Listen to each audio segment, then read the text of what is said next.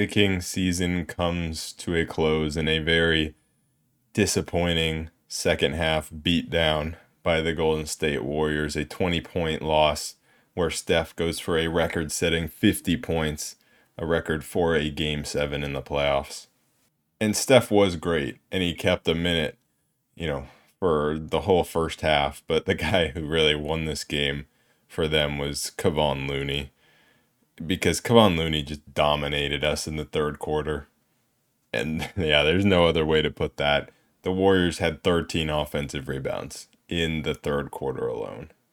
And that's an extremely disappointing way to to go out. You know, we weren't supposed to be here and we pushed the defending champions pretty far. And so it's hard to be too mad about a loss, but the way we lost was disappointing where we just we just crumbled in the third quarter and couldn't regain our composure at all. But uh, you know, I'll I'll have a, a different video recapping this series, maybe another one recapping this season. I don't know. Maybe I'll combine those into one. Maybe it'll be two separate ones. I'm not sure yet, but this is just recapping this specific game. And in the first half, the Kings looked like the much better team, but we just couldn't quite create any separation. And a lot of that was just Steph Curry's shot making. But the problem I really had was just Terence Davis getting so many minutes. He had, let's see, he had 26 minutes in this game. And, and Davion Mitchell's just sitting right there only playing eight minutes in the entire game. You know, I Terence Davis did an okay job last game, but I even said that time that I would rather have Davion. And here I, I just I would have rather had Davion. And it's the adjustment didn't come at any point. We kept putting Terence Davis on Curry and it kept not working every single possession and there was just no adjustment at any point. Davion had done a great job all series long whenever he was given the opportunity of guarding Curry. So I don't understand once Curry started dominating us from the first minute why he didn't really get another opportunity and why Terence Davis kept getting the opportunity when it clearly was not working from the get go.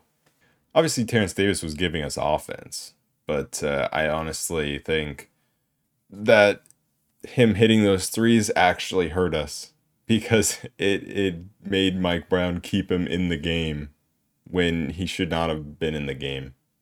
Nobody else on the Warriors was really doing anything in the first half. Klay was having a terrible game. Wiggins was, uh, and no one else. You know, Jordan Poole wasn't really doing anything.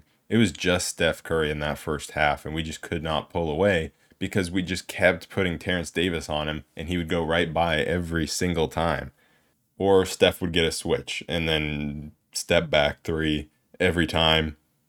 And there were times where the Warriors had three not good offensive players. I won't say total non shooters, but they had Draymond, Gary Payton, and Moses Moody out there at one time.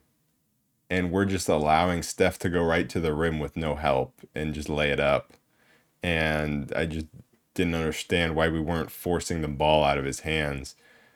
But we still had the lead at halftime, and it was a lot to do with Sabonis finally figuring out how to operate within the offense.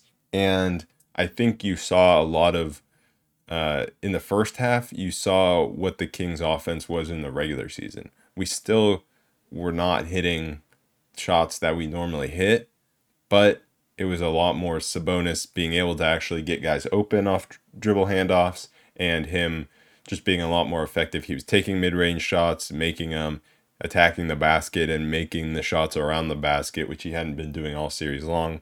And so it was a really good first half for him. Also, a really good defensive first half for Sabonis. Uh, and so we needed that because Fox couldn't get anything going.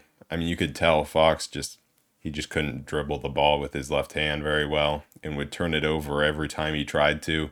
So we needed Sabonis to do that. He delivered. But then he just couldn't really get anything going in that second half. It was another instance of the bench coming in and you know the starters couldn't hit a 3 and then the bench comes in and they finally give us offense. And it was like that for pretty much all 7 games of this series and that is extremely disappointing that Harrison Barnes and Kevin Huerter could really never get it going. Kevin Huerter got open off a dribble handoff early, and I'm like, and, and he hit the three, and I'm like, all right, it seems like the end of game six propelled him into, you know, his rhythm and propelled his confidence. But then he went 0 for 5 from three after that. Harrison Barnes also couldn't get anything to go. The only thing he did was draw a couple fouls and then split the free throws both times. Harrison Barnes also didn't get a rebound, didn't get an assist, didn't get a steal, didn't get a block. And overall, just an extremely disappointing series for Harrison Barnes, who only played 14 minutes in this one because he just wasn't doing anything. I did not expect Keegan Murray to handily outplay Harrison Barnes in this series but he did. Keegan Murray made the adjustments. And at times in this game, Keegan was the only guy who could generate any offense. He was the guy who, in that third quarter, when we couldn't score, would come off a, a Sabonis screen and knock down a midi or, you know, get going to the rim and get a floater. And so that is the the exciting thing, I guess, is the growth that Keegan Murray showed in this series and and him being able to to score in different ways because he didn't hit a three in this game, but he was still five for ten from the field. He also did a good job rebounding. I will say that Kevin Huerter did a good job rebounding. So did Malik Monk.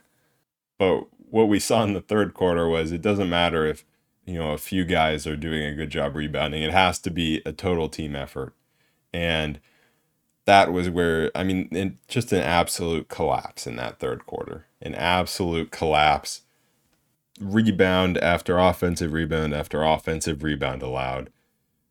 It was, I mean, we couldn't catch a break too. Even when we made Klay miss super badly, of course, he just gets a wedgie, so it's a jump ball when we were clearly going to get that rebound. But then there were other times where, like, four guys boxed out, and then Terence Davis just lets his guy right by and, and he grabs the rebound. It was like a, you know, a, a car crash and you just like you can't look away and it, but it just kept going and going and going. Even after a timeout it kept going. We just couldn't grab a rebound. And then on top of not grabbing a rebound i mean i think that affected our offense and you know no one could get a shot everyone was chucking threes nobody was getting inside and i think that allowing offensive rebound after offensive rebound hurt the the mental side and I think the team just showed their inexperience in this one. I think that this was really the first time all series that you know you could see which team was the more experienced team. I, it, it would have felt better if we got beat truly by Steph just making shot after shot after shot, but I don't even think that Steph's 50 points is like why we lost. I mean, obviously if he doesn't have a good game, we're not going to lose. But he was going off in the first half and we were still ahead. And he didn't even do like he he was scoring, but it's not like he went crazy in the third quarter. In the third quarter is when we lost this game.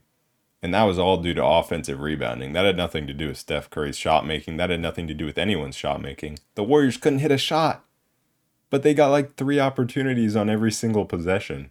So it didn't matter you know, I was watching the the Knicks Cavs series, and and the Cavs were getting dominated by the Knicks on the boards, and I, I, I made a tweet. I was like, I'm glad the Kings aren't playing the Knicks because this is infuriating to watch if it's your team getting dominated on the glass, and that's exactly what happened here, and that was just so hard to watch, and then Steph just put us away in the fourth quarter. Not much else to it. I mean, we actually stuck around in that fourth quarter we were getting stops, but we couldn't score. And then Steph put us away, and that was that. I think that third quarter and even the start of the fourth, those were moments where Fox would normally take it upon himself to stop the bleeding and get something going offensively. but he just couldn't. And I, I think that's just his finger and nothing else really. The only reason we were in the game going into that fourth quarter was because the Warriors couldn't hit a free throw, which was weird. Steph missed two in a row, Klay missed two in a row. Wiggins couldn't make a free throw, but neither could we. We went 16 for 27 from the line. I mean, we shot worse from the line than them. They shot 19 for 30. So many of the trends that we saw throughout the series continued here with just the Kings' inability to hit wide open threes. Yeah, the Kings in the first round shot the worst percentage on corner threes. Uh, the Kings also got the most wide open threes of any team. And so I don't know if it was just unlucky that this is when guys hit their cold slump, but it's kind of hard to say that when, you know, some of these guys have a history of underperforming in the playoffs in Harrison Barnes and Kevin Huerter.